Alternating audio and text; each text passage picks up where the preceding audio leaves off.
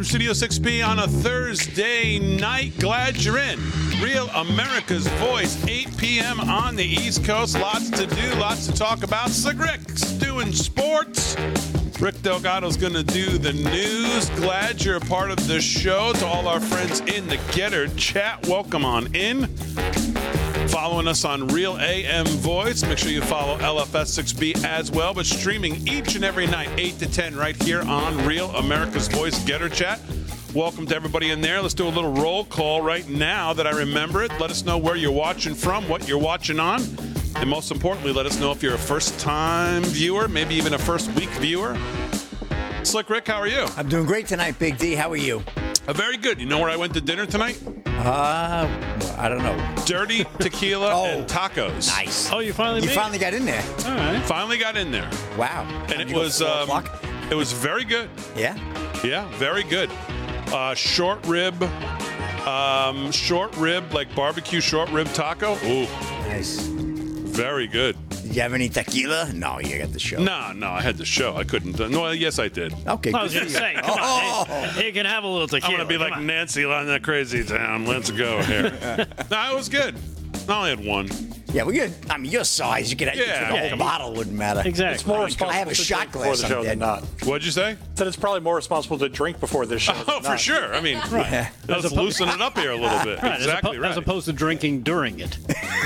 well, I've thought about that too. You can leave that for the folks at home. We could have done that last night. drink in to the, that. Uh, we could have done that last night when uh, when Anthony signed a hundred million dollar contract. Probably we could have probably Yeah. had a little drink in that segment. Well, he- yeah, we could have definitely. well, you know, he had that big show in Cousin Humper, North Carolina. So, you know. yes, exactly right. I saw I saw John Rich today posting about him saying that the record companies obviously are falling over their feet for him and he said what's amazing he said the ironic part of that is if he had ever talked to any one of them or signed any kind of a deal with any of these record companies the song never would have been heard yeah.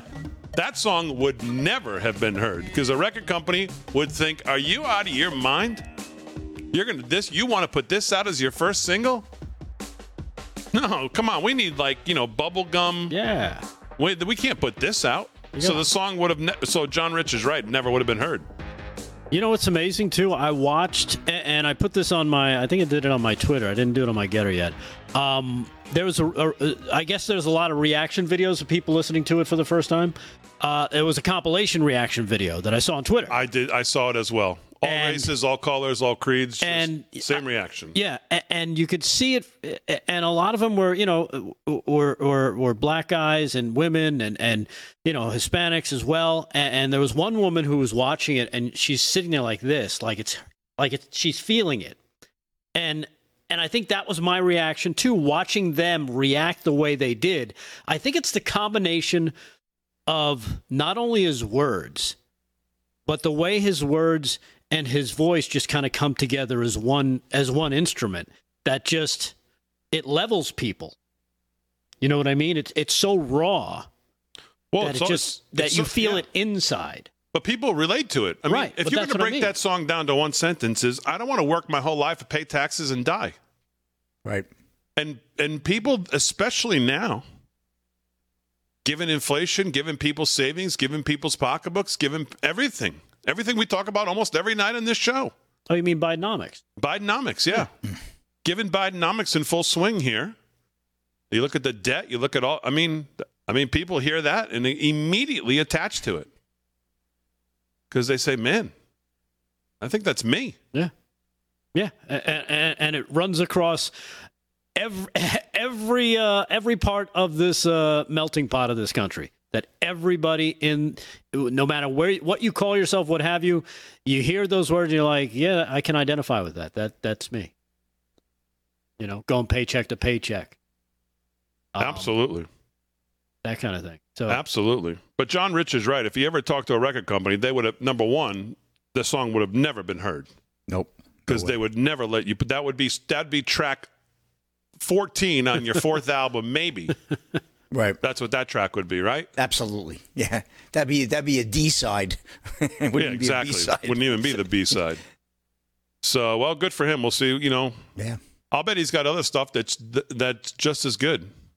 I haven't heard anything yet. Have you heard the second No. song yet? No, I I haven't haven't either. heard the So, Uh, all right, so there's lots to talk about tonight. Um, we'll talk about the weatherman, the new weatherman, because you know, because everybody needs an alias Yes. when you're going to talk about the weather of course. on the phone with your son. And grandkids. yeah, I mean, Oh, right? I mean, you've all thought about it. That's what I do. Yeah. Nobody knows who I am really when I talk about my family. Uh, stop it. Yeah. The weather was shady. That's what the weather forecast was. Shady. Come on, Joe. I think my new uh, my new email address is going to be Dunning Kruger. So, yes, I got a lot of those emails last night. Fran, Um, thank you. So we'll talk about that. And James Comer really is still being relentless. Uh, and good for him in going after this stuff. And we'll see where this goes. I was I was thinking when he put this out this morning, I'm thinking, well, geez, where's the fifth indictment going to come from now? Because if they drop this, what are they going to do to counter it? Well, th- uh, and it was a story I was going to get to last night about Arizona. Oh, is there something brewing in Arizona? Oh, you haven't heard? Katie Hobbs has actually come out and said that she wants her attorney general to look into filing charges and prosecuting Donald Trump. Okay. Of which she had to retract it today because I believe that's fairly illegal. Okay, well that leads me to the we didn't do the we didn't design the counter today that I said last night we were going to do, which is the counter of um, uh, how many days we will go before there's a Republican Attorney General somewhere in the country, given that there's 27 of them. How long will we go before an Attorney General somewhere decides to fight fire with fire, like this gentleman in Georgia has decided to get up off the couch? Colton, uh, Sm- not Smith. I want to call him Smith, but it's not Smith. It's uh, Colton. Um, well, I don't know. Just call him Colt. That's a cool name. Colton something or other. Yeah, I had it up, and now I can't find it. But he's the he's the state senator from Georgia who decided today, Colton Moore. And as a matter of fact, if you want to put this up, Aaron, he put this statement out today after doing a day's worth of media. Um, let me make sure my sound is good. Here is uh, Colton Moore. Hello, this is Colton Moore from Northwest Georgia, State Senator. I've officially called for an emergency legislative session to investigate corrupt District Attorney Fani Willis. I'm sick and tired of these weak, so called leaders telling us to sit down and be quiet. We have to take action. I need patriots like you to help me. We got a country to save. Amen to that, brother. Yeah. We need more guys like him, man. And uh, Colton Moore, at least, is getting off the couch, not twiddling his thumbs. Here's the problem. And those of you who watched Charlie Kirk today, as I did, almost, I watched all two hours, and I tried to find the third hour on Rumble because Charlie made a lot of news today. Clip with Newt Gingrich, which I have, which we'll get to in a second. But um, he had Colton Moore on, and I um, we're efforting getting him on this show as well. I don't know if that'll happen th- this week, but maybe next week. But um, here's the problem. The problem is he told Charlie that again. You know, uh, the rest the rest of his colleagues there go, well, you know, maybe we shouldn't rock the boat. Maybe it's an ongoing investigation. Maybe we should just maybe we should try to get her disbarred. Let, let's let's send something. let's send a strongly worded letter to the bar. That'll be enough. And that, of course, is the problem with this party on the obviously on on the state level and on the federal level is that's how they think that is how they think and that is how they operate and he was on with charlie today and basically i mean good for him but i don't get i don't get a strong sense that georgia has um has what it takes in the state legislature here to join him and the governor you know, the strange thing about the governor is obviously he's not a big fan of Trump, but the people of Georgia are a big fan of him, which is kind of strange because it's he's like he's got like a 68% approval rating. Right. I saw the new numbers today. That's kind of weird, isn't it? Very strange. That he won re-election overwhelmingly when people thought that Stacey Abrams was going to beat him. Uh, no chance. People in Georgia at least the polls out today say that people, mo- for the most part, across the state like him. Well, she did beat him once already, right? Yeah. Well, where's her investigation? According oh, nowhere. but uh, this guy's trying to do something. He's trying to get the legislature back, get a special session. Of course, that's what we're screaming about. Kevin McCarthy should be doing.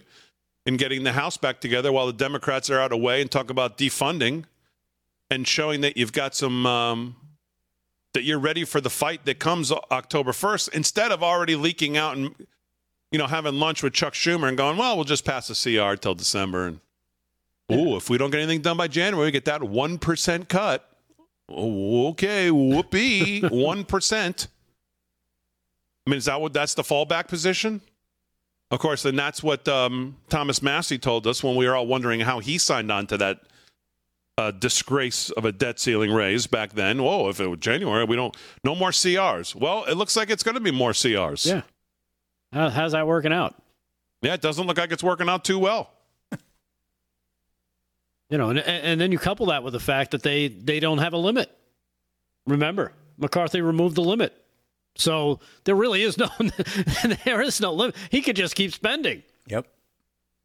We're gonna we're gonna do another CR so you can keep spending. Oh, okay. You really got us that time. Woo! I, I have I have to tell you the other thing I don't know, and maybe it's happening behind closed doors, is why why is President Trump not calling uh, outwardly in public for McCarthy to defund these um, at least the federal investigations into him? Why is he not calling for that publicly? Is anyone? Can you explain that to me? I think it's optics. Uh, what, what, exactly are the optics? The, the optics are look because the media is going to turn around. Look what he's trying to do to rig the uh, you know to try and destroy the government, destroy the country, blah blah blah. And of me, course, the media is going to run with it. Let me ask you a question, Rick yeah. Delgado. Okay. Do you believe that they will put him in jail given the opportunity? Yes. Okay. I believe most people do not think that. I honestly do not think most people think that they are going to try to put him in jail. Oh, they they are salivating at the opportunity. They're trying to find any way to try to justify it. And what do you put the percentage at that they'll be able to do that in Georgia? Mm, probably, I would say Blutarsky level um, GPA zero point zero. I think it's because I think it's way higher because the Secret Service will not allow that to happen. They just won't. I think it's way higher. I think this is why we've got 97 pages and all this um, all this throw everything against the wall and see if we can find one or two things to stick. Because number one, they'll go to the 14th Amendment and say, well, now he's not even eligible to run. And I and I think act and I think they were going are going to actively try to put him in jail. Oh yeah, there's no doubt about it. And I don't think the percentage is zero. I really don't. I don't even think it's 20 or 30. I think it I think it could be 50-50. All right, we we got a lot to talk about. We're just getting started on a Thursday night, live from Studio 6B. Back right after this.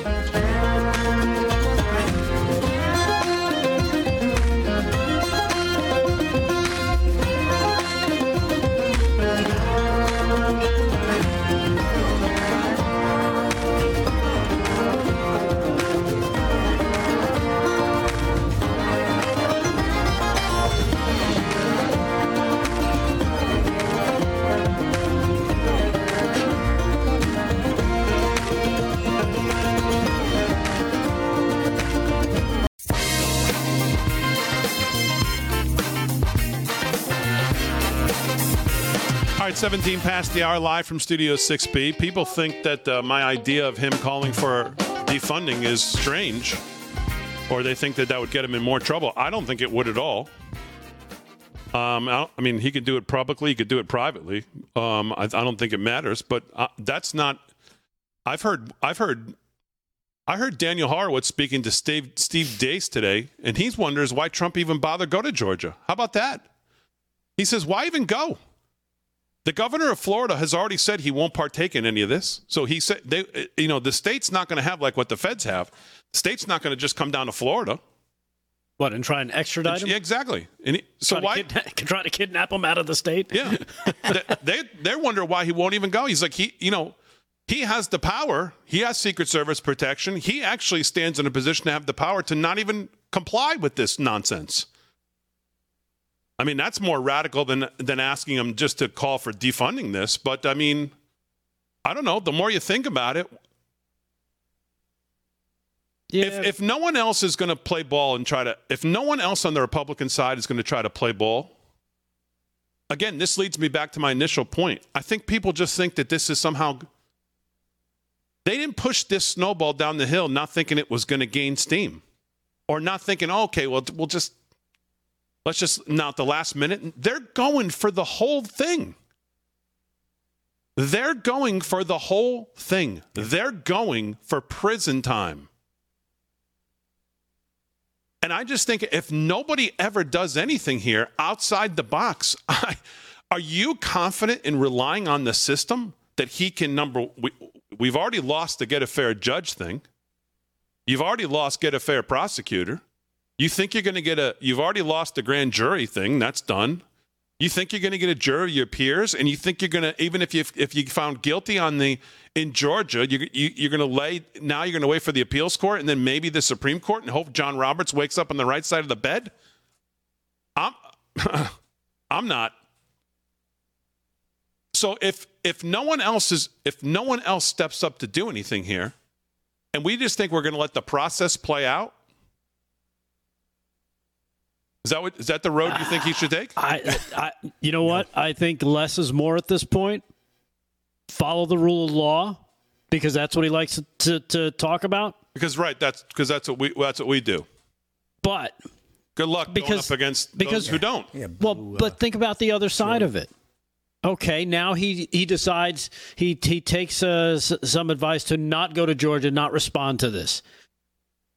Now you've got full blown 24 hour coverage, wanted posters everywhere, right? On the news. Uh, uh, uh, People are already starting, it's starting to come through that, you know what, all these indictments don't look good. What the heck is it? What, what are they doing? Why are they going after this guy like this?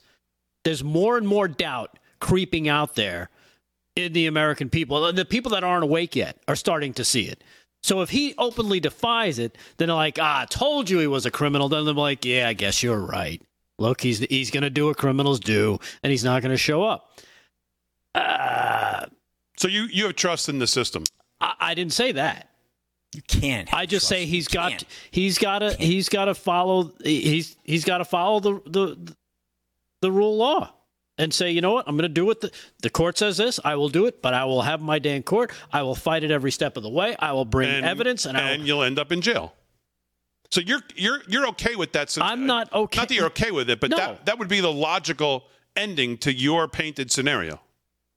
the the possibility that he could lose in the first trial and then on appeal of course he's not going into jail because it'll be an appeal so he's not really going to go to jail I, I- just, think- I just, I tell you, I just think people are underestimating the worst case scenario that it never can happen. And I tell you, I think it's, I think it's a way bigger percentage than people think it is. That's why when you hear these people thinking about why isn't he doing this? What is his legal team doing? What else can be done? I mean, I, I think it's with the utmost of urgency that we try to figure it out because I think if you th- think the process, the process here, you can't be pardoned by the governor. There's a board. You have to serve at least five years before you can be up for pardon in Georgia. If he was to not win the, if he was even to win the election, there's still now. Levin says he can pardon himself on the state charges. Others say they don't agree with that. Jonathan Turley.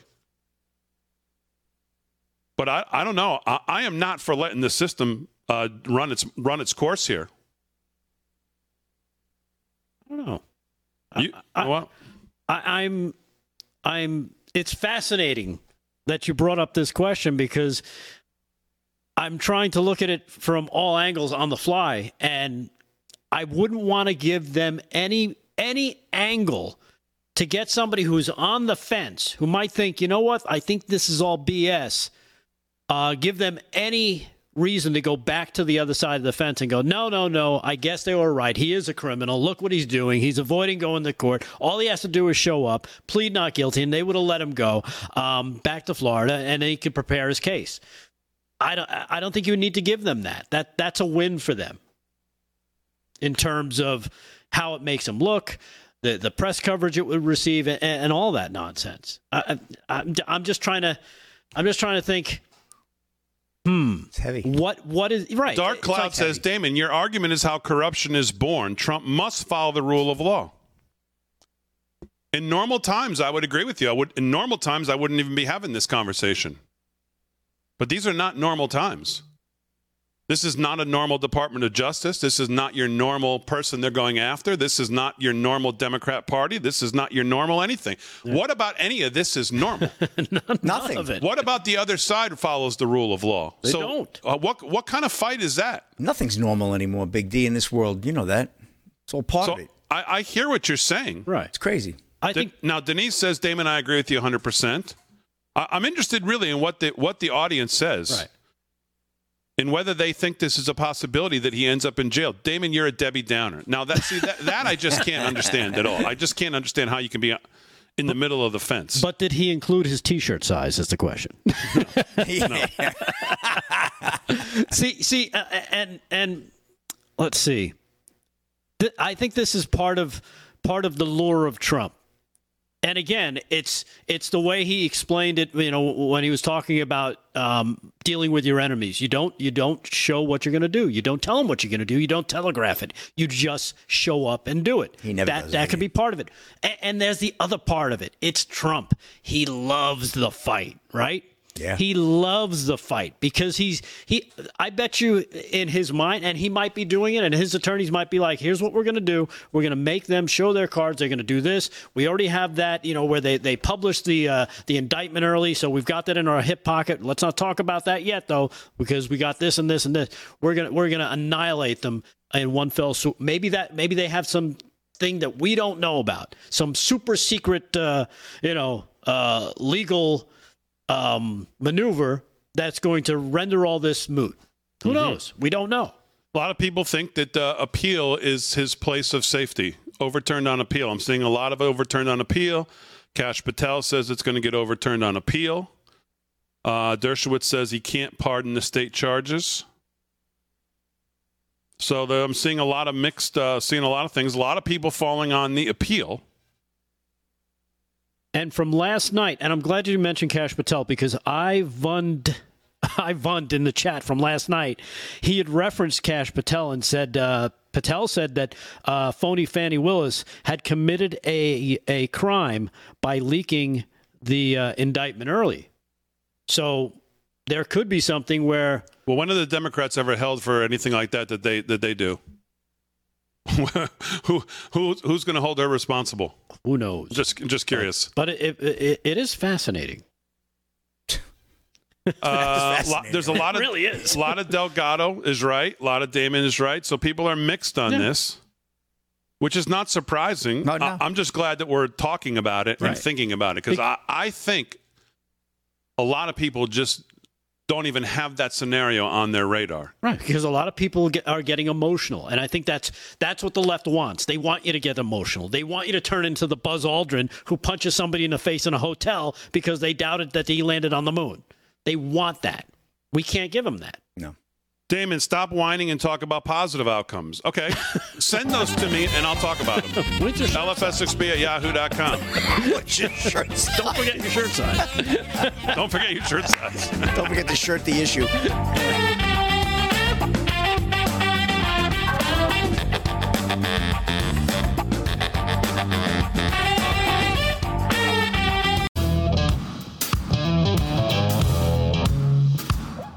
right, live from Studio 6B, 30 minutes past the hour. Uh, good conversation. The chat is fired up. I like everything I'm seeing. People are, I mean, this is why we talk about these things, right? I bring these Yeah. things up. People think I bring them up. Oh, yeah, I hate Trump. Yeah, this, yeah, that. No, I bring them up so we can discuss it.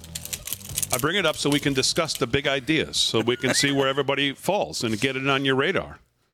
I mean, that's that's all I ever do is try to put stuff on your radar. Good, bad, boring, exciting, indifferent, whatever it is. Try to put it on your radar and get talking about it, and that's what we're doing. So. Well, Mash Huggy Nurse is coming to your defense. All right. Oh, I don't know. Uh, I don't feel like everybody has to come to my defense. I'm just. Well, well, I, I'm just what saying. does that because- mean? What's my defense? Defending me from what? I don't know. I guess uh, it's moving so fast. People must have must be saying stuff. Right. Um, He's not appealing to the audience. Right.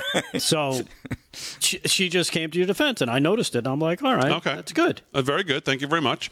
Uh, you know, I started this and I never got to my point because I think I got uh, sidetracked. um, I got an email from somebody saying um, Damon Slick Rick and Rick Delgado, Uh oh. Uh oh.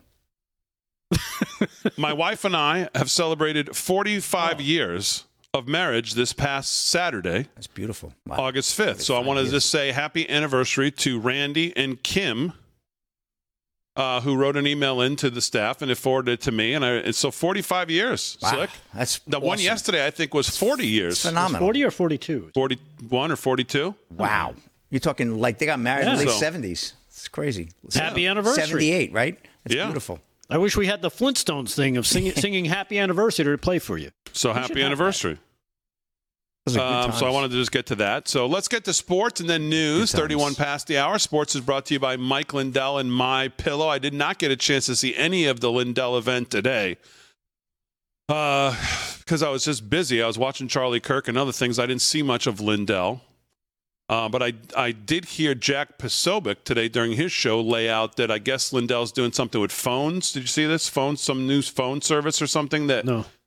on voting day you'll be able to i don't know instead of me butchering it let's i'll get the details but i did hear jack talk about it a little bit uh, but sports is brought to you by mike lindell and my pillow use our code lfs6b if you shop there and if you do send in the receipt that you get and we'll send you the shirt of the month which this month is the one nation under god shirt if you sent in anything this week we'll get those uh, you know we do them over the weekend so just don't expect it right away. We're a little behind in getting this stuff out and we've had some issues but uh, we're getting them straightened out and uh, we'll get your shirt out to you so slick rick what's going on All right, well, let's lighten things up a little bit and go to the rodeo, Big D. We love to go to the rodeo as much as we can. You know, I'm seeking all the rodeos I can get the report on. Fallon County Fair and Rodeo in Baker, Montana. Oh, another beautiful place. And that's at the Fallon County Rodeo Arena, underway from, uh, this just got underway today, and it's going to be right through the 19th. So good rodeo there through the weekend. Steer wrestling leader right now, Taz Olson, four seconds flat. Team roping, Trevor Olson and Jace Engresser, 4.9 seconds.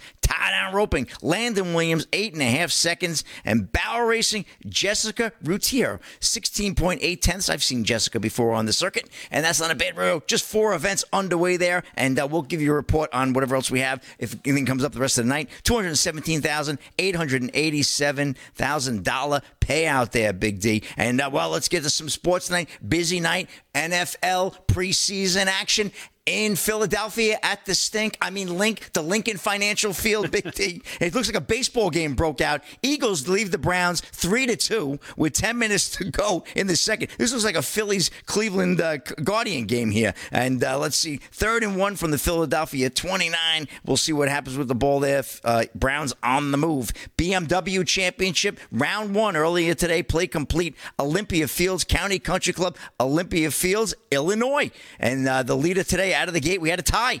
Damon's favorite golfer, Rory McIlroy, shot a five under along with Brian Harman uh, and Wyndham Clark, Chris Kirk, and uh, Sahith uh, Theegala, uh, all shot four unders, three way tie there. So we'll keep an eye on that and give you a report tomorrow. A Major League Baseball scores: Mets blanking the Cardinals two zip. Top of the fifth, Mariners over the Royals earlier today, six to four. Nationals beat the Red Sox 10-7. That's a final. Diamondbacks at the Padres, Brewers at Dodgers, coming up 9:40 and 10-10 respectively. Light schedule tonight. Travel day for a lot of the teams. Little League Baseball. We're tracking Little League Baseball. You know we love the little guys there. And uh, El, El, El Segundo, Florida. I'm not big on the Florida names.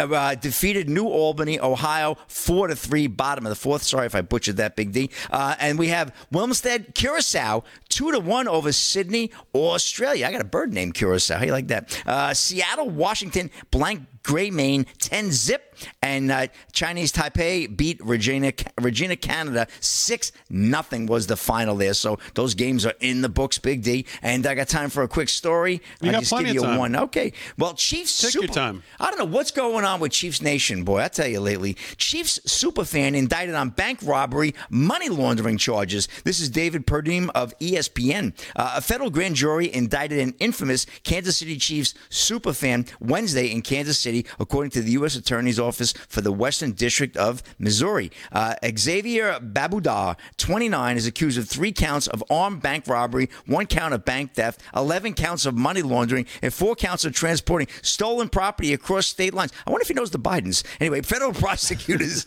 allege Babudar launched the proceeds through casinos in the Midwest and used the funds to attend Chiefs home and away games. Uh, known as the Chiefsaholic on social media, wore a gray wolf suit to, suit games and often was shown on broadcast. In a criminal complaint unsealed in July, Babudar was linked to six robberies and two attempted robberies during a month, nine month stretch from March 2nd, 2022 in Clive, Iowa to December 16th, 2022 in Bixby, Oklahoma, where he was first arrested. In total, authorities allege Babudar stole more, stole more than 800,000. According to the Department of Justice release, Babudar fled while out on bond in Oklahoma after receiving 100,000 in winnings from an Illinois sports book from betting on uh, Chiefs quarterback Patrick Mahomes to win the NFL MVP and Kansas City to win the Super Bowl winner. And the indictment alleges that days after receiving the 100,000, Babudar cut his ankle monitor and fled the state. He was on the run for over three months before being captured by the FBI near Sacramento on July. This is the Chiefs superfan. I guess big on social media. I remember the guy to show him on the game. He's always wearing that big wolf mask there. So crazy stuff there, Chiefs Nation. We got to see what's going on in Kansas City. And that's a wrap in sports, Big D. All right, Slick Rick, we'll do some more sports. Thanks very much. Let me do a couple emails here. Um, Uh-oh. Terry says, Damon, stop. How can Trump even suggest to defund Smith after they charged him with J6? Have you been sleeping? Have I been sleeping? Is Jack Smith found somewhere in the Constitution, Terry, that I don't know about? Is um, it, it, wh- wh- where where what are you what are you talking about? He's funded through Congress. Congress decides. He he's not a function of the Constitution. He's not elected by anybody. Congress is a function of the Constitution. Congress decides what gets funded. Republicans hold the House right now. This is my point of what I talk about every night on this show. It's very simple. If Congress wanted to defund Jack Smith's office, that's what they would do. Well, what do you what do you mean? Am I been sleeping? Where is Jack Smith found uh, given these powers from? Where? Where's Merrick Garland? Where's all all of these things that the Constitution never even probably contemplated? The founders never contemplated. Never contemplated special counsels. Never contemplated these kind of things. Jack Smith could e- they could easily defund Jack Smith if they wanted to. Just take the money away. Yeah, I think That's what uh, Congress does. right hasn't uh, hasn't uh, Matt Gaetz suggested that?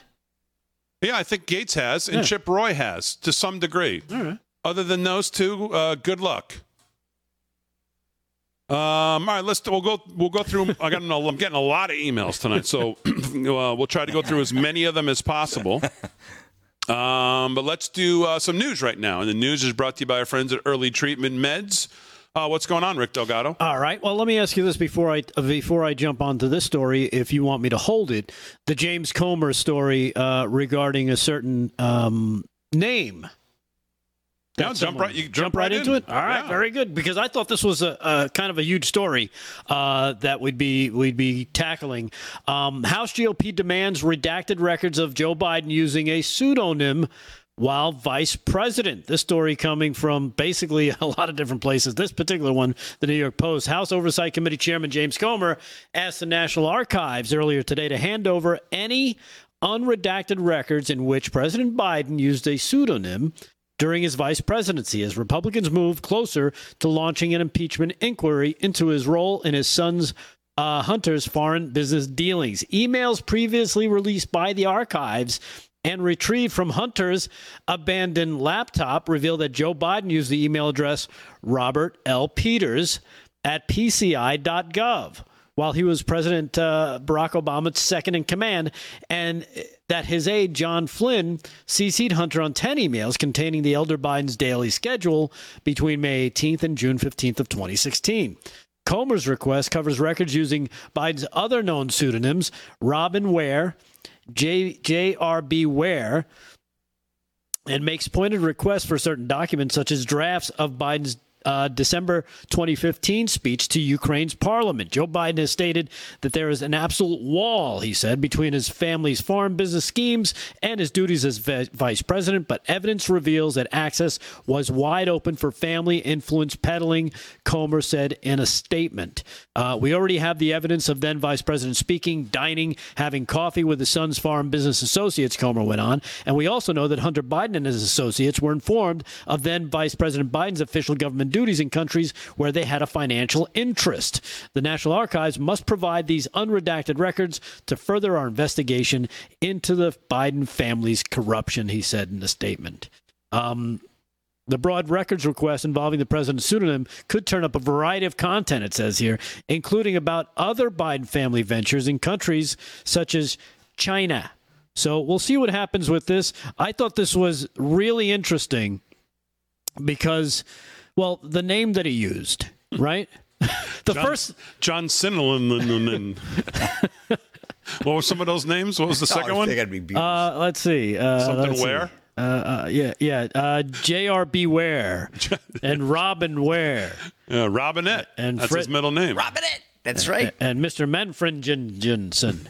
and uh, but the one that stood out to me was the fact that he used Robert L. Peters, um, because remember we learned that Hunter Biden in his phone had a contact that referred to uh, Joe Biden. That was learned because they tracked the phone number. Pedo Pete. Ooh. Remember that? In his phone contacts, he ref- he had a contact for one number for his father, and it was written Pedo Pete, And what's the name he used? Robert L. Peters. And then he also used the name Peter Henderson from uh, one of those uh, spy books. So it seems like Joe has a has an apparent likeness for Peters. For Peter? Yeah, for Peters. Okay. I'm just saying. It I seems, get it. Seems weird. Just thought I'd make that connection for you. Uh, one more Well, quick good. thing. I mean, listen, good for Comer for you know. now, th- these are the kind of things. If you had a media in this country that had any interest in actually doing their job, they would have figured this out.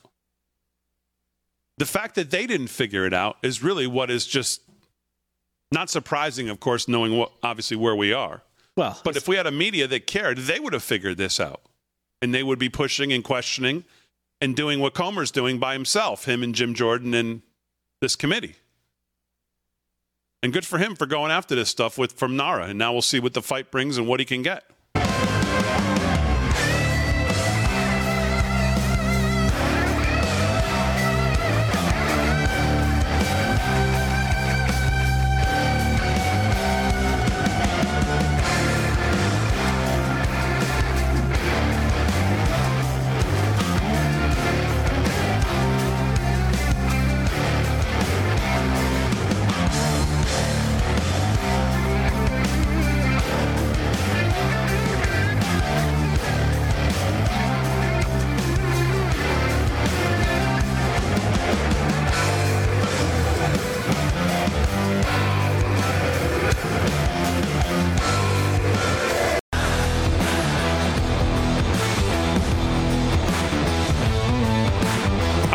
Studio 6B, we'll do some more news with Delgado here in a second. Somebody, uh, let me give some credit to whoever sent this to me. I think it was. Who was this? Uh, Shirley Akers, I believe, sent this to me.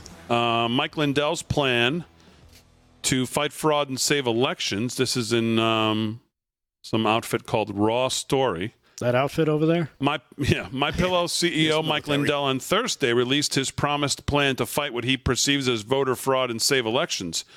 My Pillow's Mike Lindell has been hyping his secret plan to save elections for a week. He just released it today, and it's a little drone he plans to fly over polling sites, explained Washington Post media reporter Will Sommer.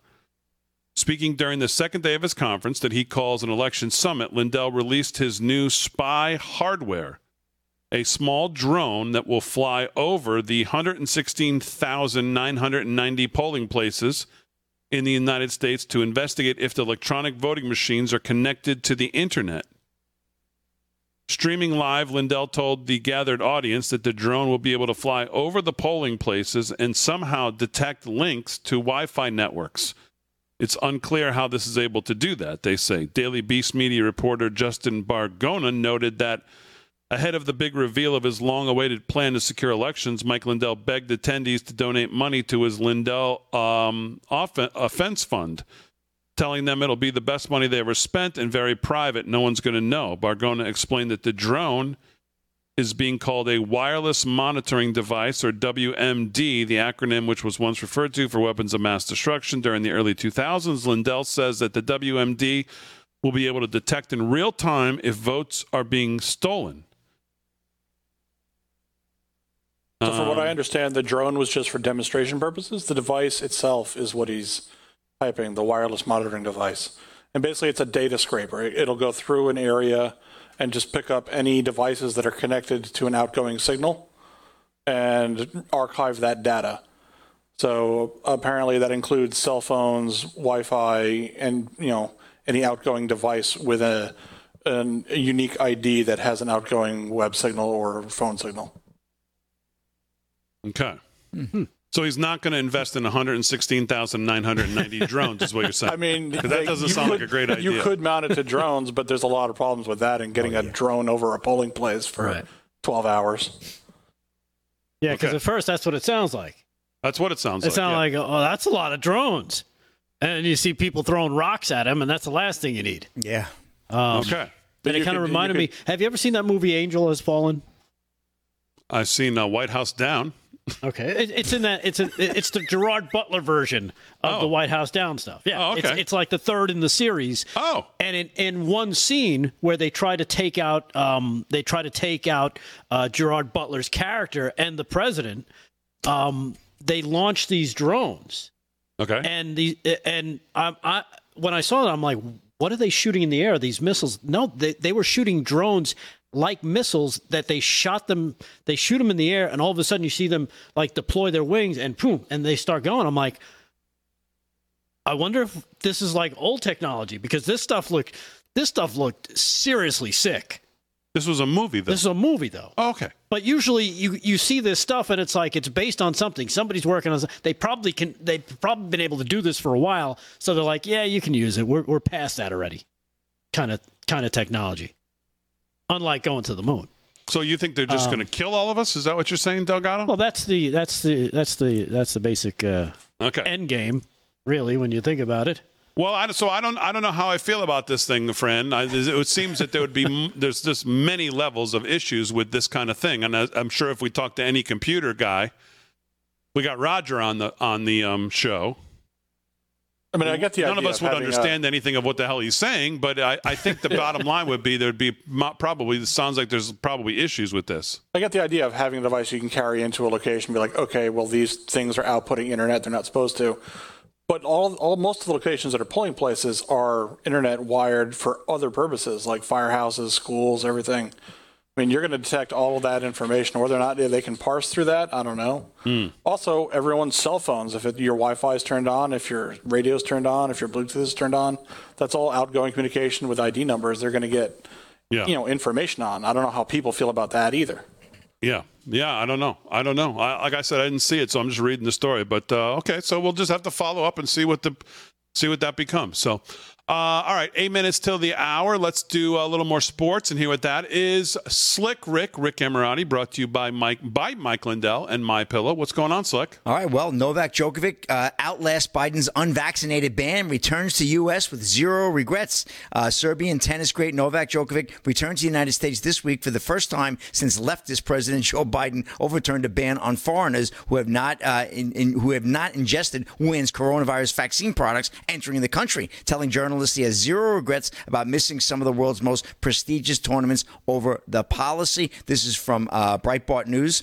Uh, Djokovic has publicly stated that he was uncomfortable with ingesting coronavirus vaccine products, claiming to have been infected by the virus on several occasions. He famously famously defied global lockdowns in 2020 by organizing a series of tennis events that year known as the Adria Tour, which abruptly ended when multiple participants tested positive for the virus. Since then, Djokovic has uh, abstained from competitions in countries that did not allow entry to individuals without proof of vaccine product consumption or attempted to receive medical exemptions from the rules. His successful attempt to receive a medical exemption to enter Australia in 2022 ended disastrously when the government of then Prime Minister Scott Morrison abruptly rescinded his approval for entry and imprisoned Djokovic in a, in a migrant detention facility before deporting him on the grounds that his presence in the country may have may excite anti-vax sentiment.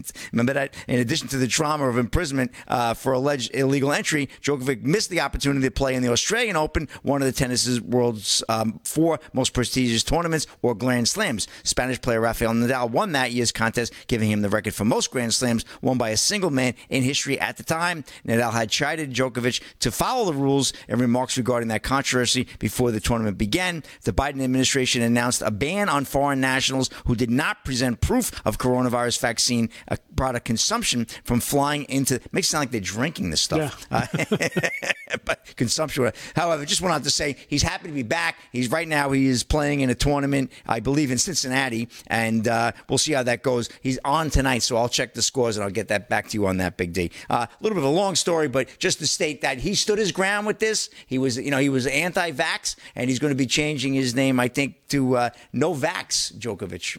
That should be his new name. And Anheuser-Busch returns as a major sponsor of the Commanders. Boy, you talk about two woke groups, right? Uh, John Keim of ESPN. Ashburn, Virginia, less than a month into Josh Harris's ownership of the Washington Commanders, Anheuser-Busch has returned as a major sponsor of the franchise. It's the second big sponsorship announcement in the past week for the franchise. On Wednesday, the team announced Verizon had become a sponsor, agreeing to a two-year deal. Anheuser-Busch had ended its longtime sponsorship of the team in March of 2022 amid investigations of previous owner Dan Snyder by Congress and the NFL, costing the team approximately $3 million in revenue, a team source said at the time. Uh, though the company did not publicly state Snyder was the reason to drop Washington, Anheuser-Busch had cut ties with other teams around the same time. We are excited to have the Commanders back on our NFL roster. Matt Davis, VP of Partnerships at Anheuser-Busch, said in a statement, our history with the Washington franchise runs deep. As part of the new multi-year deal with Anheuser-Busch, Washington's offensive uh, players will wear folds of honor patch on their protect practice jerseys.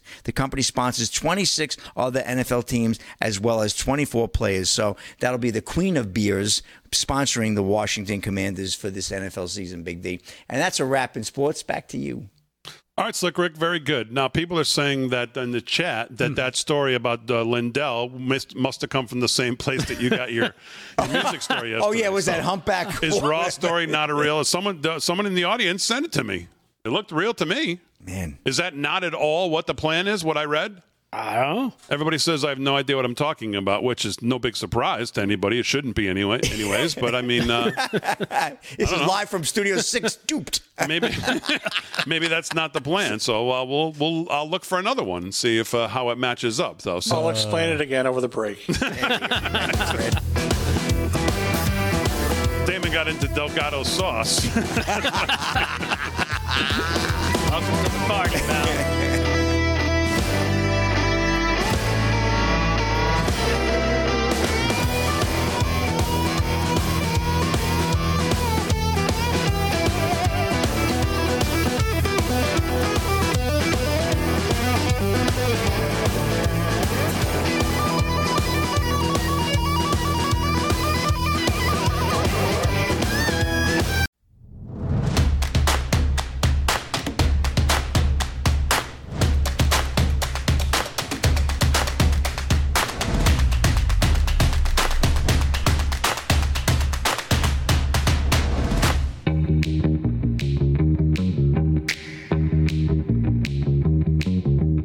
two live from Studio 6B. Man, that first hour went fast. Real America's Voice on a Thursday night. Glad you're in.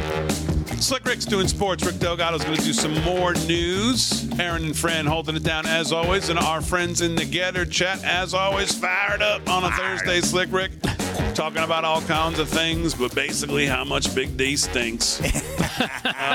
But at least they're including their shirt size. Yes, they are. so it's a Thursday. exactly. It's another day that ends in Y. Uh, let's talk about Speaker McCarthy. Where is Speaker McCarthy? Franklin Seneca wants to know that. I want to know that. Many of you want to know that. And of course, um, he says most Republicans and conservatives have opposed Kevin McCarthy for quite a long time. CNN reported back in 2015 Republicans from the Freedom Caucus, the Tea Party, the Liberty Caucus and the Conservative Opportunity Group interviewed the three speaker candidates. It was a critical moment for McCarthy, the Californian who was viewed warily by conservatives, skeptical of his ties to outgoing crier John Boehner at the time. Multiple uncommitted Freedom Caucus members told CNN back in 2015 they want more detail on how the next speaker will change the way that the House operates. As Representative Steve King explained of McCarthy, he's been there with John Boehner every step of the way. When McCarthy was again seeking the speaker position just last year, conservatives again rallied against the California moderate. Matt Gaetz tried to alert the party of the need for an actual America First leadership with McCarthy did not seemingly represent. With such a slim majority, we shouldn't be starting the C team. We need to put our star players in positions to shine brightest so that we can attract more people to our policies and ideas, he said. The policies that Kevin McCarthy has pushed are as, are as unhelpful as they are unserious. The only reason Kevin McCarthy was able to overcome the conservative opposition was the powerful endorsement of President Donald Trump. If you remember, he called MTG on the phone and said, Put these people on the phone. And there's that famous picture of her holding the phone with the president on the phone as she went around and tried to get to the people who were still objecting to McCarthy. Now the chips are down with the weaponized Department of Justice bringing multiple indictments against the former president, in addition to jailing peaceful protesters, targeting concerned conservative parents, prosecuting pro life protesters, and recently shooting an elderly Trump supporter over angry, unhinged social media posts. But where is Kevin McCarthy? With the upcoming budget fight, McCarthy has the perfect opportunity to now force a fight over defunding the DOJ and the political prosecutions. Listen up, everybody. In a recent Fox News interview, former House Speaker Newt Gingrich forcefully advocated using the leverage of the next budget battle to defund these prosecutions. Republicans should cut off prosecutor Jack Smith's money. They should do whatever it takes to close down this entire anti constitutional, ruthless breaking of the law, Newt said. And by the way, he's a Georgia boy. Yep. I think this is so dangerous to the very survival of the republic that it has to be stopped. Yet, Speaker McCarthy has remained true to the RINO reputation fixed upon him by conservative critics. Rather than announce any intention to stand with former President Trump and the thousands of Americans who are being unfairly targeted by the DOJ, Kevin McCarthy is earning the praise of Democratic leader Chuck Schumer by pitching a stopgap government funding package to avoid a federal shutdown after next month.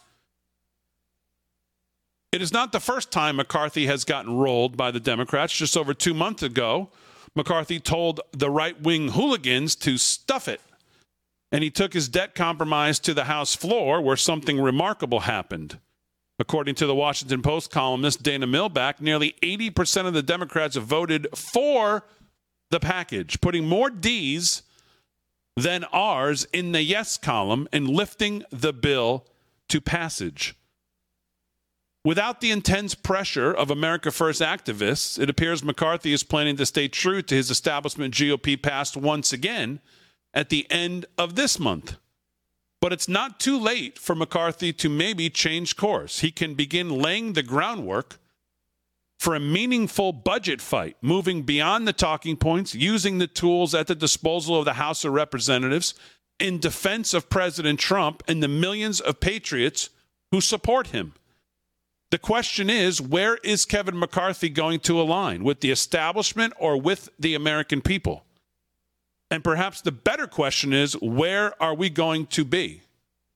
Working to encourage the best for McCarthy or sitting on the sidelines complaining?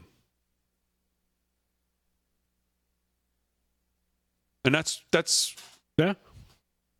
I mean that's it. Can't be sitting on the sidelines. No.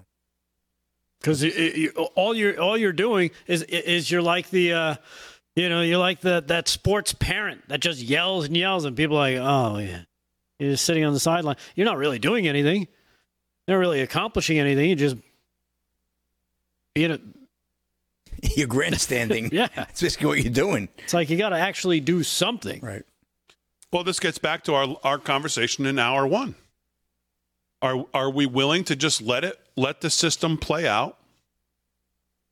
Republicans do nothing, and we just hope that his lawyers are able to find, or we put our hope in the courts, or we put our hope in the Supreme Court, or we put our hope where? Mm. What is what is the roadmap? What is the plan? Been asking this question on this show for a long time on many topics, but I don't know what it is. You have one state senator in Georgia today that gets off the couch. Good for him. He gets interviewed on Charlie Kirk show and he says, "Well, you know, I don't know. A lot of my colleagues not really with me. I'm kind of waiting." He said, "I'm waiting for Patriots to stand up. Where are they?" Uh, he did. He did not come across like he um, had a lot of confidence in his colleagues. We talked about Matt Gaetz. He's always on the offense, always thinking outside the box. Have you heard anyone else talk about Matt Gaetz about drink, bringing Trump in as a whistleblower testimony when we played that clip? Do you remember that? Yep. Seems like it was about two years ago we played that clip because I haven't heard one damn iota of anything, anyone even thinking about or talking about that idea since he said it. He said it and it went into the went into the ether and it was gone. Not one person built on it. Not one that I heard. Maybe I missed some. I haven't heard anything about that idea. So I, th- the, so I thought the, it was an interesting idea. I, I, you know, you know, you you look for something new, something outside the box. That's totally way way out. It's it's way before the boxes even get made. It's so far outside, but it's, it's a great angle. You know, the re- the real question that has to be put to every single Republican uh, because this is really where the rubber meets the road, is, and they'll never answer it, but is really like a Chris Christie. You know, we know his answer. He's he's just fine with seeing President Trump go to jail. He's just fine seeing President Trump go go under what he's under. You know, having to deal with what he's dealing with. He's just fine with whatever happens to him. He thinks it's for the betterment of the country on the other end. And so every Republican should be asked this every representative, Kevin McCarthy as well. Are you okay if the pre- if the former president ends up in jail? Are you okay if the former president um, can't raise enough money to defend himself? Are you? Uh, is this what you think the this is this what the America that you want your kids to grow up in? This is what this has become now. Because I think the dirty truth of it is there's too many damn people with an R in front of their name that really are okay with it. Yeah. And that's really the problem. They talk a big game, they tweet a big game, they'll write a big game, their letters will sound strong. When it comes to other things, they come up with these snappy, you know, good things to say. They're, they're, they're the good, you know, uh, party of no on other things. But deep down, they're not as outward about it as a Chris Christie or an Adam Kinzinger or a Bill Barr is right now. But, you know, they're really not all that disturbed. That's why it's, you know, it's an ongoing investigation. We shouldn't get involved. Can't think outside the box. My God, he could never not respond to the charges. Oh, he could never call for him to be defunded. We could never think about that. Oh, that would be and that's where, you know, that's where most of them probably are. Well, most of them are there to pick up a check. Look out for themselves. Yep. Keep their heads down. Get reelected. Yep. Obviously, that's always the game. That's the end game every right? year. Every I mean, that's that's most of the government workers in D.C. Yep. You know, okay, who's in charge? Let's do what they say. I, I want my job. I, I want to collect my, my, my unemployment. I mean, uh, I want to collect my pension. I want to I want to make sure I get my, my three weeks of vacation, all my sick time. What about my perks? I saw something that after the first indictment, President Trump raised $12 million, I think, in the first week after the first indictment. After the second indictment, you know what he raised? The numbers came out. I think he raised six. After the third and fourth, the numbers haven't been put out yet. So, do all of these Republicans think it's okay that the American people should not get the full, um, that he should not have the right to fully? Because this money really is supposed to be campaigning. He's you end up using it to defend himself. So we get shortchanged. We don't get to see a full Trump campaign. We don't get to see the Trump campaign use that money to come up with ads, come up with things to talk about what he did for the country, come up with um, whatever, spend the money on. He has to spend it on on this, and seemingly everybody seems to be okay with it. And I keep bringing this up that I'm telling you, his I, I think his fundraising is going to become a problem for him. I don't think there's any way it doesn't become a problem.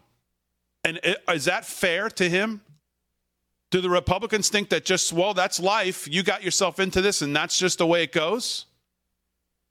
They need to be asked these questions because they certainly, their non action to me seems like a big thumb of approval to all the things that are happening.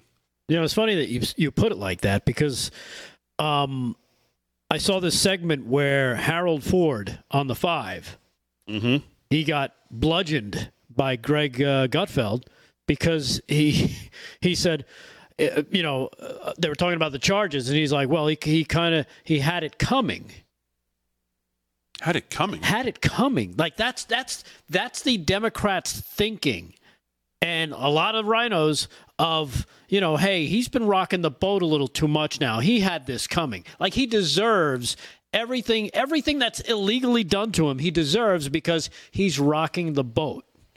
They don't like the boat being rocked. They like it just the way it is.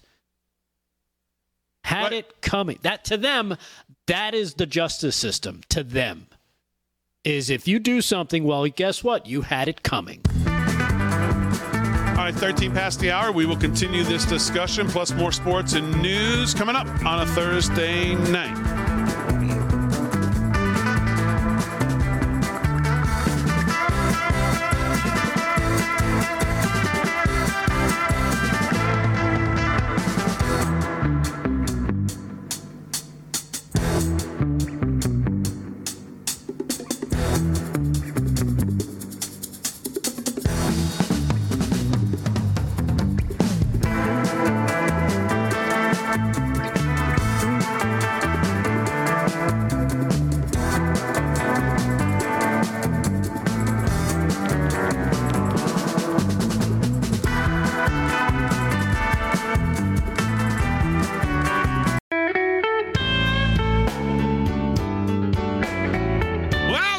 The blues on a Thursday night. Let me talk to you about, well, the Durban Accords. You know, they're coming up five days away. The greatest threat to the U.S. dollar's global dominance in the past 80 years. That's right, August 22nd. The BRICS nations, Brazil, Russia, India, China, South Africa, are expected to announce the launch of a new international supercurrency fully backed by gold or other commodities. This is part of the long term plan to supplant the U.S. and the dollar as cornerstones of the global financial system. I think the Fed and the government's doing a pretty good job of that themselves, but uh, how could you protect your IRA or 401k from the fallout from this landmark announcement? Well, diversify into gold is definitely one way, and you could do it with Birch Gold. Historically, gold has been a safe haven in times of high uncertainty, and certainly that's what we have right now. So get your free information kit on gold IRAs and decide for yourself if a tax sheltered retirement account backed by physical precious metals is right for you. Well, how do you do that? Well, you text the word America to 989898. That's right. Just take your mobile phone, type out the word America, and send it to 989898. Hit send. Boom. You're done.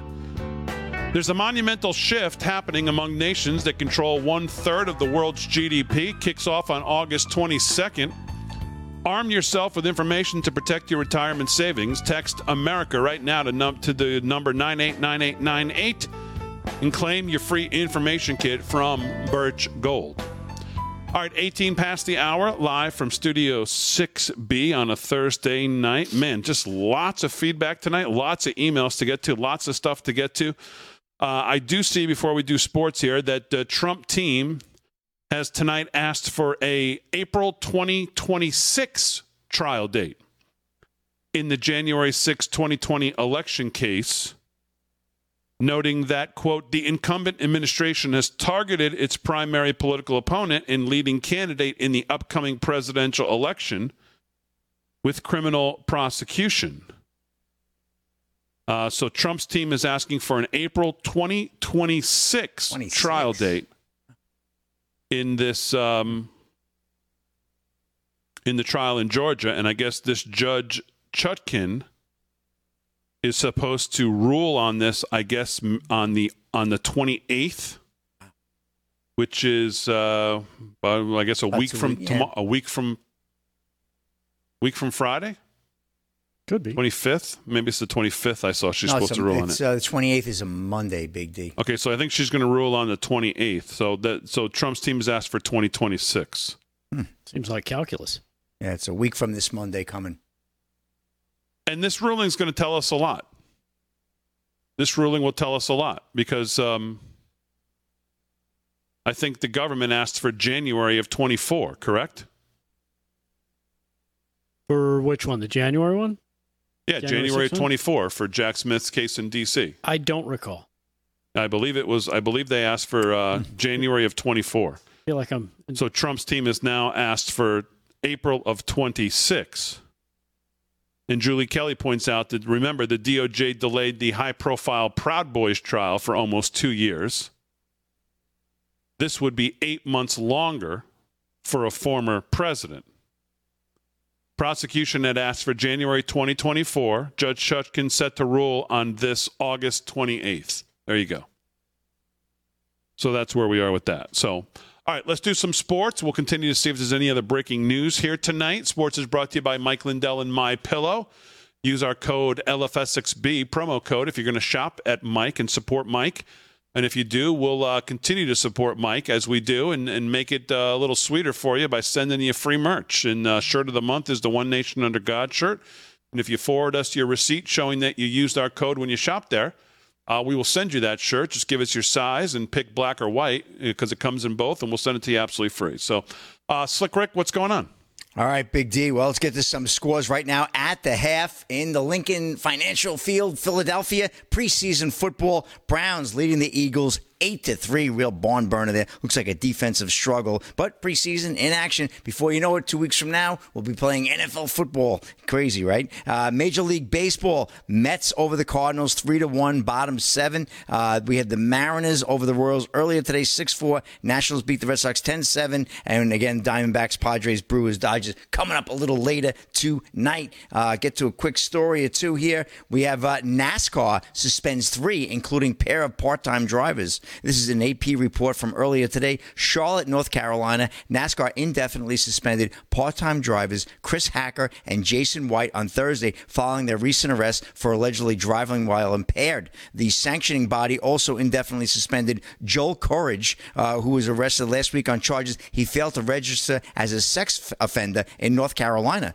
Uh, the Guilford uh, County Sheriff's Office said Courage, 44, was operating E33 Motorsports and Development in Mooresville. The business promotes itself as helping find and develop young drivers for NASCAR and other series. Uh, Courage was convicted in California in 2008 on 14 sex offenses, the sheriff's office said. White, 44, was arrested in Huntersville on August 3rd and charged with driving while impaired, according to the Mecklenburg County Sheriff's Office. White has made 157 career starts in NASCAR's Truck Series, 55 in the Xfinity Series, and two in the Cup Series. So he's an experienced driver. Hacker, 23, was arrested in Huntersville on Tuesday and charged with driving while impaired. He uh, has competed in 14 truck races and two Xfinity races. So a little trouble there at NASCAR with their second tier of drivers. And Jonathan Toews stepping away from NHL to focus on health. This is Kristen Shilton, ESPN, little hockey news in August. Jonathan Toews says he is stepping away from hockey, but not for good. The former Chicago Blackhawks captain, legendary player, and current unrestricted free agent announced in a social media post Thursday that while he's not fully retiring from NHL, he'll be taking some time away from the game again this season. Um, Toews, 35, was limited to just 53 games last season, producing 15 goals and 31 points because of the deteriorating health midway through the season. At the time, Toews said he had no choice but to step away and concentrate on his health. Um, what has happened is he has long COVID, Big D, and this is what has forced this guy into deteriorating health, and he's trying to get himself better. And Jonathan Toews, those who know hockey, know he's one of the best. He's probably a future Hall of Famer. Uh, and that's a wrap in sports, Big D. Back to you. All right, Slick Rick, very good. You know, the other thing we have to discuss is the debates.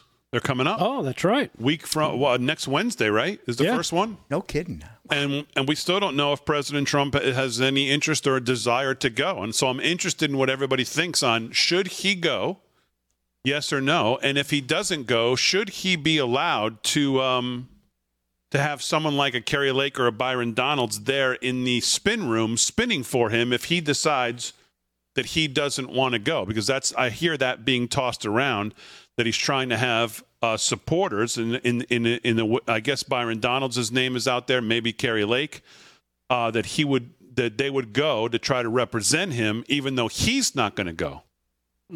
And uh, I'm wondering what everyone's take on that is. Uh, because that's coming up on Wednesday. And this is first two are hosted by first one is Fox News, Bret Baier and Martha MacCallum.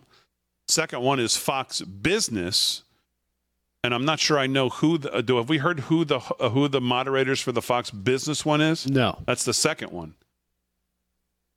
And where does the RNC stand on this? Ronna McDaniel probably wouldn't have her job again.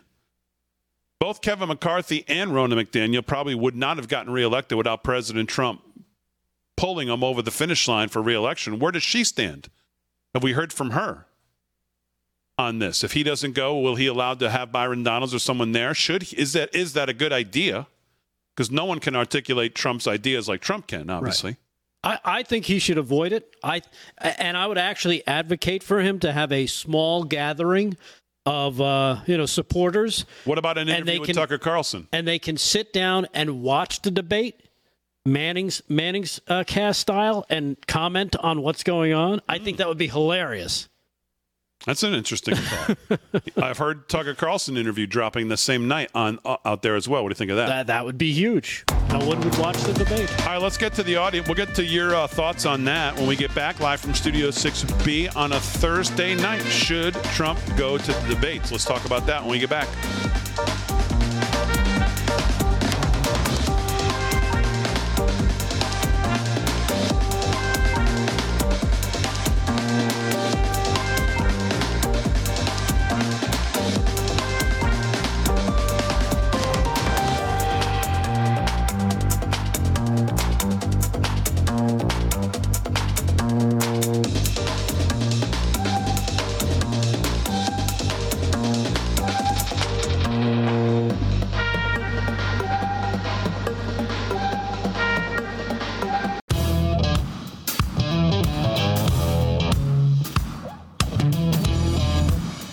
From Studio 6B on a Thursday night. So I've been actively watching the chat in the break, and I would say it's it's not overwhelming that he shouldn't go, but certainly the majority says he shouldn't go. There are some people that say he should.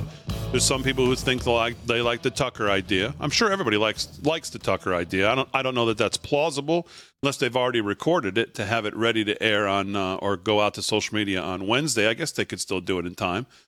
Uh, but as far, but it looks like the majority says that they think that he shouldn't go. And Rick Delgado, you're in also in that camp. Yes, and I, I'm in my own camp of sit down and watch the debate and rip it apart, uh, Manning cast style. And if you if he were to do that sitting there with Tucker, how how much fun would? And you know what? Call up Joe Rogan. Hey Joe, come come and sit with us. We're gonna watch this. Find a few different people that I think people would just be like mesmerized just to sit down and watch this as they tear apart these people that are debating. I mean, Rogan would be fascinating at some point for him to do. I mean, I've, I've, I also will continue to argue that I think he, I think he eventually needs to come back to Twitter if he's, if this gets. I mean, I think you got to go where the people are. Mm-hmm. Joe Rogan is certainly Yeah. one place. Twitter's uh, X, whatever the hell we're calling it now, is another. Um, but I, I don't, I don't know. I, I, I only think he could help himself in the debate. That, that, but that's just me. Because who's a better debater than him? I mean, you can't use the argument he loves to fight and all that. He loves this and one thing, and then the other say, you know, you shouldn't go to the debate. I mean, that's right up his alley. That's so, that's like debates are like you know, like softball slow pitch right over the middle for him, aren't like- they? It's like air, you would think. It's like what he does best. Yeah. So I, I don't know. Is there a lot of downside to the debates? Are are there questions that people think he can't handle? Is there something? Are there questions that people are afraid of? He's going to get asked. What would what would be the downside? I'm just wondering No question he can't handle. to Yeah. the to the debates. I, I'm with you, Slick. I- I, I don't think there's any question or comment he wouldn't be able to handle. Um, and, and from what I saw on Breitbart earlier, there, there's there's rumblings that DeSantis is going to like defend him in the debate. I don't know if you saw that headline. I was like, huh? I believe that when I see it. I think he's trying to get to I'll believe the. when Uh, I see it. he's trying to the. He's trying to outflank uh, Ramaswamy. What's the article? Go, go let's Um, work the news in right now. Yeah, let me let me find that because I I, I saw the headline. I'm like, what? I don't trust that. Um, but you never know because let's face it, they're they're they're all fighting for the same piece of the pie, right? They all think if Trump doesn't, if for some reason he has to pull out, they all want that MAGA voter. That's that's you know that's the uh, that's the winning ticket.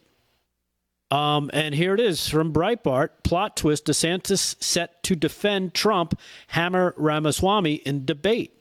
That's the title of the article from the New York Times unearthed what is said to be a debate strategy document. Oh, the New York Times or Breitbart? Well, Breitbart is running the story based on this New York Times unearthing this debate strategy document prepared by an outside political group supporting uh, Ron DeSantis, suggesting he should defend the former president, uh, President Trump, and hammer rival Vivek Ramaswamy. Uh, uh, Am I pronouncing that right? Yeah, Ramaswamy. Okay, yeah, Ramaswamy. Right. In the uh, first Republican presidential debate in Milwaukee next week, the Times reported that the document was posted online by a firm working with DeSantis. You got to love these people that, hey, you know what? Let's keep this between us. I'm paying you to help me uh, develop a strategy. Why don't you go post it online for everybody to see, these jackasses? Uh, the super PAC can raise money to spend on behalf of the country. According to the Times, a firm associated with the super PAC has effectively taken over DeSantis' presidential campaign, posted online hundreds of pages of blunt advice, research memo- memos, and internal polling in early nominating states to guide the Florida governor ahead of the high stakes Republican presidential debate next Wednesday. The four basic must dos, according to the memo, attack Joe Biden and the media three to five times, state GRD positives uh, you know, uh, Ron DeSantis' positive visions two to three times. Hammer Vivek in response, defend Donald Trump in absentia in response to the Chris Christie attack. So there you have it. And, uh, you know, for, for the things that they are laying out as a possible strategy for Ron DeSantis in the uh, debate. What do you think about that? I mean, it doesn't seem that it doesn't seem that off the chart to me. I've heard, I've I actually listened to DeSantis because I still like him, unlike most. Um, I've heard him defend the president. We, we, they they can debate policy. He doesn't like what he did with Fauci. Okay, you can agree or not agree. He doesn't like what he did with certain things. You can agree or not agree. But when it comes to other things that have happened to the former president, I've I've heard him defend them. So I don't think that would be too much of a stretch. It wouldn't be too much of a stretch for him to to, to highlight the things that the Trump and uh, Pence administration did. It's when it came to taxes and energy. I mean, those, that, those things cannot be denied. Right. I, I so it think, doesn't sound like that much of a stretch to me because I've heard him talk about it like this when he gets interviewed. Yeah, but it's it's always kind of a lukewarm kind of thing. Where with uh, Vivek, it's very in your face. He's very very forward with his defense of Trump. And I think they they've noticed in the DeSantis camp, hey, that seems to be winning for him. He keeps going up in the polls. Well, people think that somehow Vivek and the Trump campaign have some kind of a deal. I mean, have you heard? I mean, obviously, there's there's chatter about that that yeah. he's that he, they're working together. Now, you have theories of them of of DeSantis and Trump working together. Yes, and you still believe that? I still believe that. Yes. It would be interesting if it.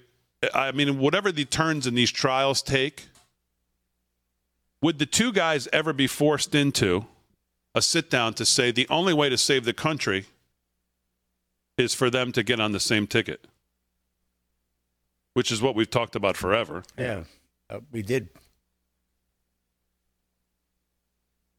You know, I mean, if if Trump wins the nomination and then has to think about the general, how do you think about someone other than DeSantis as your VP pick? Seriously, knowing what knowing what's ahead of you knowing what's ahead of you, how do you how do you put Tim Scott on that? Right. You think he brings you across the finish line to be able to pardon yourself? No. You think he's the last line of defense for your freedom? See the guy you're going to put on there? What are you going to put on there in reality? Like I said, I'm a You're big. going to put Vivek Ramaswamy on there? I'm a big Byron Donalds fan. I like Byron Donalds too. You think Yeah, he gets too. you, you think he you think he gets you to the promised land? I no, don't know. No, I don't think so. From like him. Florida? Nah. Florida's wrapped up. Florida went from Obama twice, blue, blue, blue, to as red as as any place you could look in the country right now. I don't know. If you if if the if winning in 24 is the difference between your freedom, I mean, again, we don't know what turns these are going to take. I don't I don't know how. I know that I know they say right now, oh, I wouldn't want to be the VP. Everyone's going to say that. Right. But um, we have we have to be interested in one thing, and one thing only: not friendships, not getting along, not what happened in the past. Winning in November of 24. The Supreme Court and everything about this country is going to depend on it. If he gets the nomination, is there a better choice of, of a VP or a better choice to get you across the finish line? Hard for me to imagine someone better. No. I agree. That's why I think they they could be working together this whole time. All right, let's do some more news. 38 past the hour with uh, Rick Delgado. News is brought to you by Early Treatment Meds. What else is going on? Besides the squirrely things going on in my brain, uh, I don't know. Have you heard about this uh, coming out of New York City? Curtis Curtis Sliwa. Oh. Know who he is? Oh, him? God, of course. He was supposed to be on Sure. the show. Never showed up. Sure. Uh, I, maybe now we know Yes, that's why. right.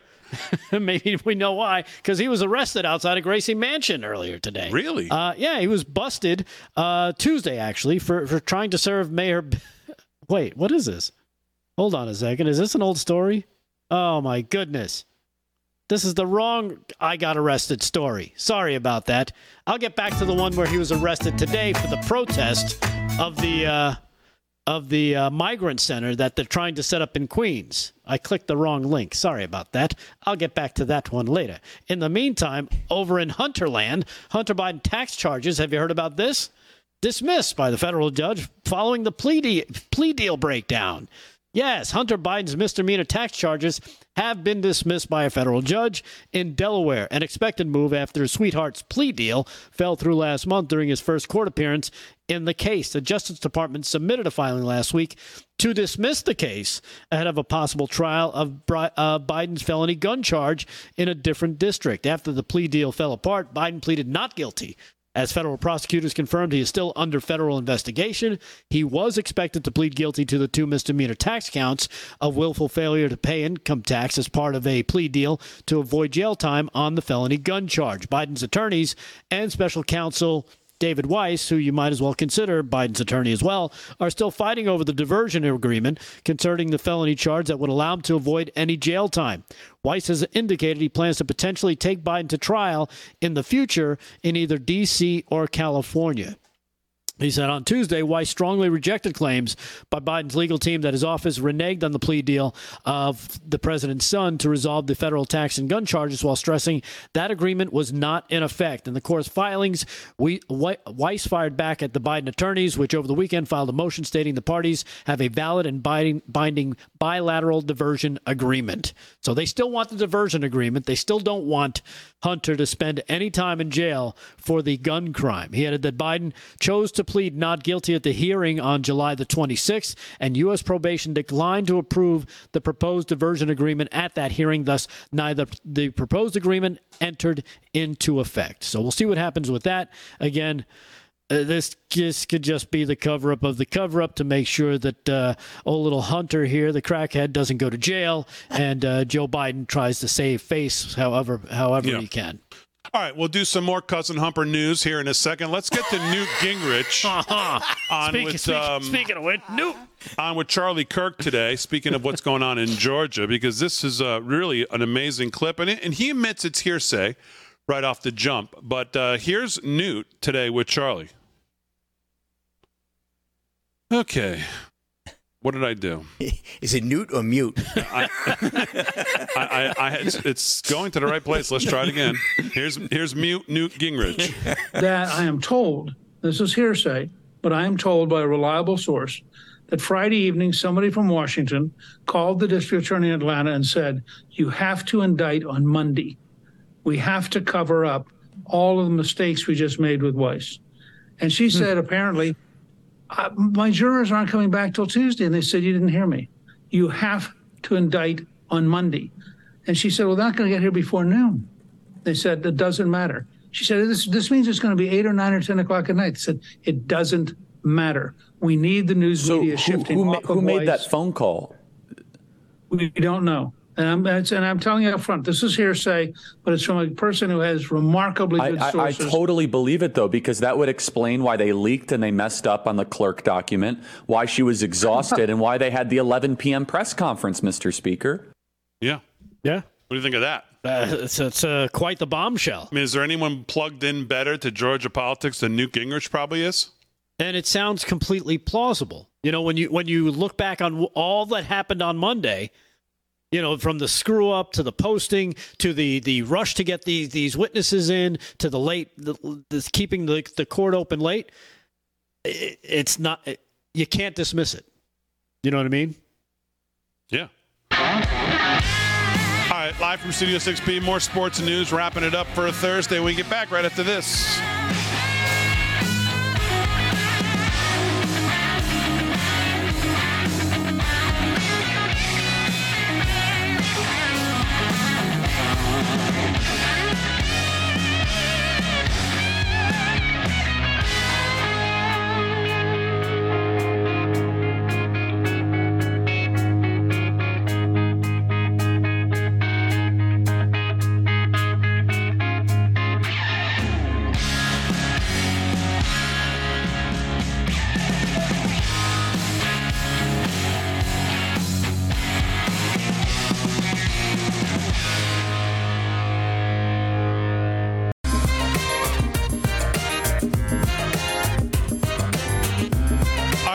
Right, 13 to the hour, live from Studio 6B on a Thursday night. So, um, President Trump at, I guess, 8.01, I didn't see this till just now, but uh, put out a statement on Truth Social.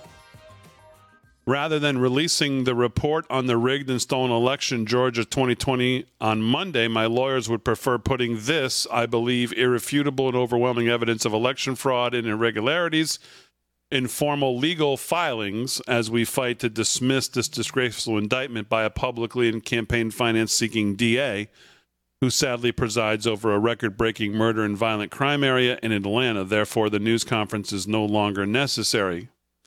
So, the Monday news conference that he said he was going to present this evidence is now canceled. All right. Well, it seems to make sense that he's listening to his attorneys. Here's another statement that he released regarding the debates on Truth Social. Okay. Uh, many people are asking whether or not I will be doing the debates. All Americans have been clamoring for a president of, of extremely high intelligence. As everyone is aware, my poll numbers over a wonderful field of Republican candidates are extraordinary. In fact, I'm leading the runner up, whoever that might be, by more than 50 points. Reagan didn't do it, and neither did the others. People know my record, one of the best ever, so why would I debate? I'm your man. Make America great again. There you go. Okay, there you go. That's it. That sounds pretty definitive to me. yeah, sounds convincing as well. I'm telling you, man. If him and Tucker sat down in front of a big screen, having some almost like mystery science theater, where all you see is the back of their heads and you hear them talking, Smoking pipes. yeah, making, making fun of the uh, of Chris Christie, so you know, and and just taking apart the competition. I think that would be hilarious, uh, and it would be and it would be different. Yeah, a Manning cast. Yeah, exactly. It's perfect. The Trump cast. Monday Night Do Football. a Trump cast. Can't be. Him, Tucker, and Rogan sitting there. Yeah, I mean the only thing about when he refers to Reagan, Reagan was an incumbent. I mean, so he's he's he is not as of right now the incumbent. So it's obviously just a little different. Um, all right, let's do some sports and hear what that is.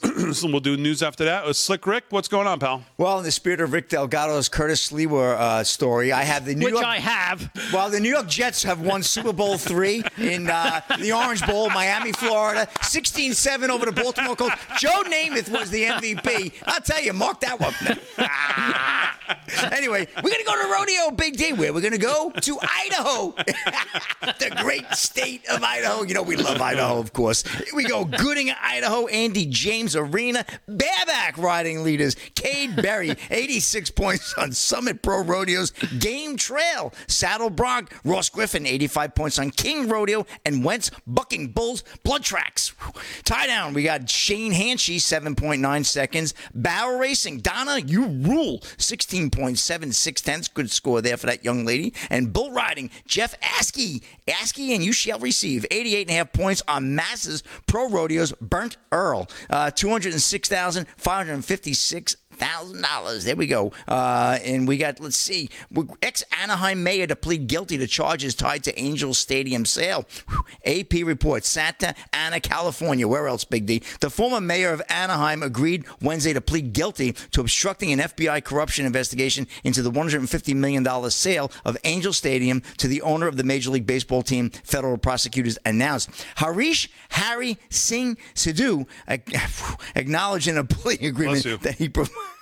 you that? I said bless you. but thank you. Uh, confidential city information. Uh, working for the Angels. Anyway, long story short, uh, it was a million dollars that was supposed to be contributed to his campaign from the uh, the owner of the uh, Angels, uh, which didn't transpire, of course. But Sidhu resigned as mayor last year after the word broke that he was under federal investigation. The day after he resigned, the city council voted to void the 2020 agreement to sell the city-owned ballpark and 151 acres to Angels owner Arte Moreno. In his, he was making him a deal they couldn't refuse. Uh, but anyway, big deal. I'm going to drop it there at that. We got enough with sports tonight. There's more important things to talk about. I'm going to defer back to you.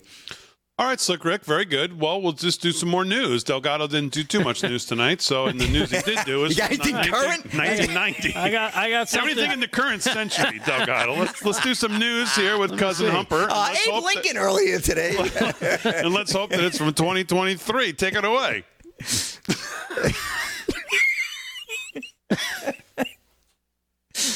Come right. on, Delgado, take it away. I'm going to take it away. I'm going to take it away and beat you with it. How about that? uh, hundreds protest new tent city for migrants at Creedmoor Psychiatric Center. Curtis Sliwa among those arrested.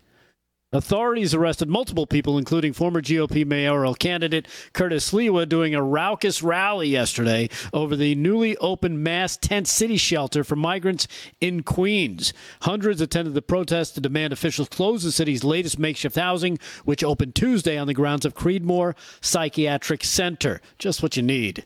Uh, the new emergency site is expected to host a thousand adult immigrant men. Think about that a thousand adult migrant men as officials struggle to handle the flood of asylum seekers reaching New York City's the Big Apple. Some of the chants from protesters, including No Tent City, close the border, no migrants, and America First. As a busload of migrants reached the facility on Wednesday night, one person was heard yelling, You bunch of parasites, sorry to say, while the others were chanting USA. During the demonstration, Sliwa, the founder of the Guardian Angels, refused authorities' orders to get out of the middle of the street near Creedmoor facility and was arrested as another protester waved a Trump 2024 flag in the background. Sliwa handed off his sign to another protester as officers placed him in handcuffs. He could not be immediately reached for comment, and his arrest was not a surprise, though he vowed on social media prior to the protest that he'd be ready to be taken into custody as a form of civil disobedience. So there you have it. Um, you know you, you, you want these policies lefties and now look what happens. You're you're saddled with a thousand adult migrant men in one facility in New York City and and that's just that's just the beginning. Because you know once once they're there where are they going to go? They're not going to go anywhere and that facility, it's probably going to grow. The population of that is probably going to grow, and you're going to see an increase in crime right around that area as it starts to creep out. So you you you, you, you vote for it. That's what you get in return. Um, real quick, I got one more uh, thing that you might be interested in. Banks' usage of emergency Fed funds hits a new record high, Damon. No surprise here.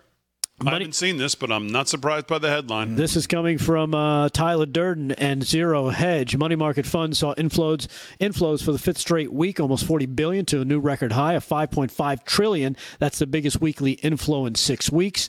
Uh, both retail and institutional funds saw inflows as well, and the decoupling between money market f- fund inflows and bank deposits continues to grow wider.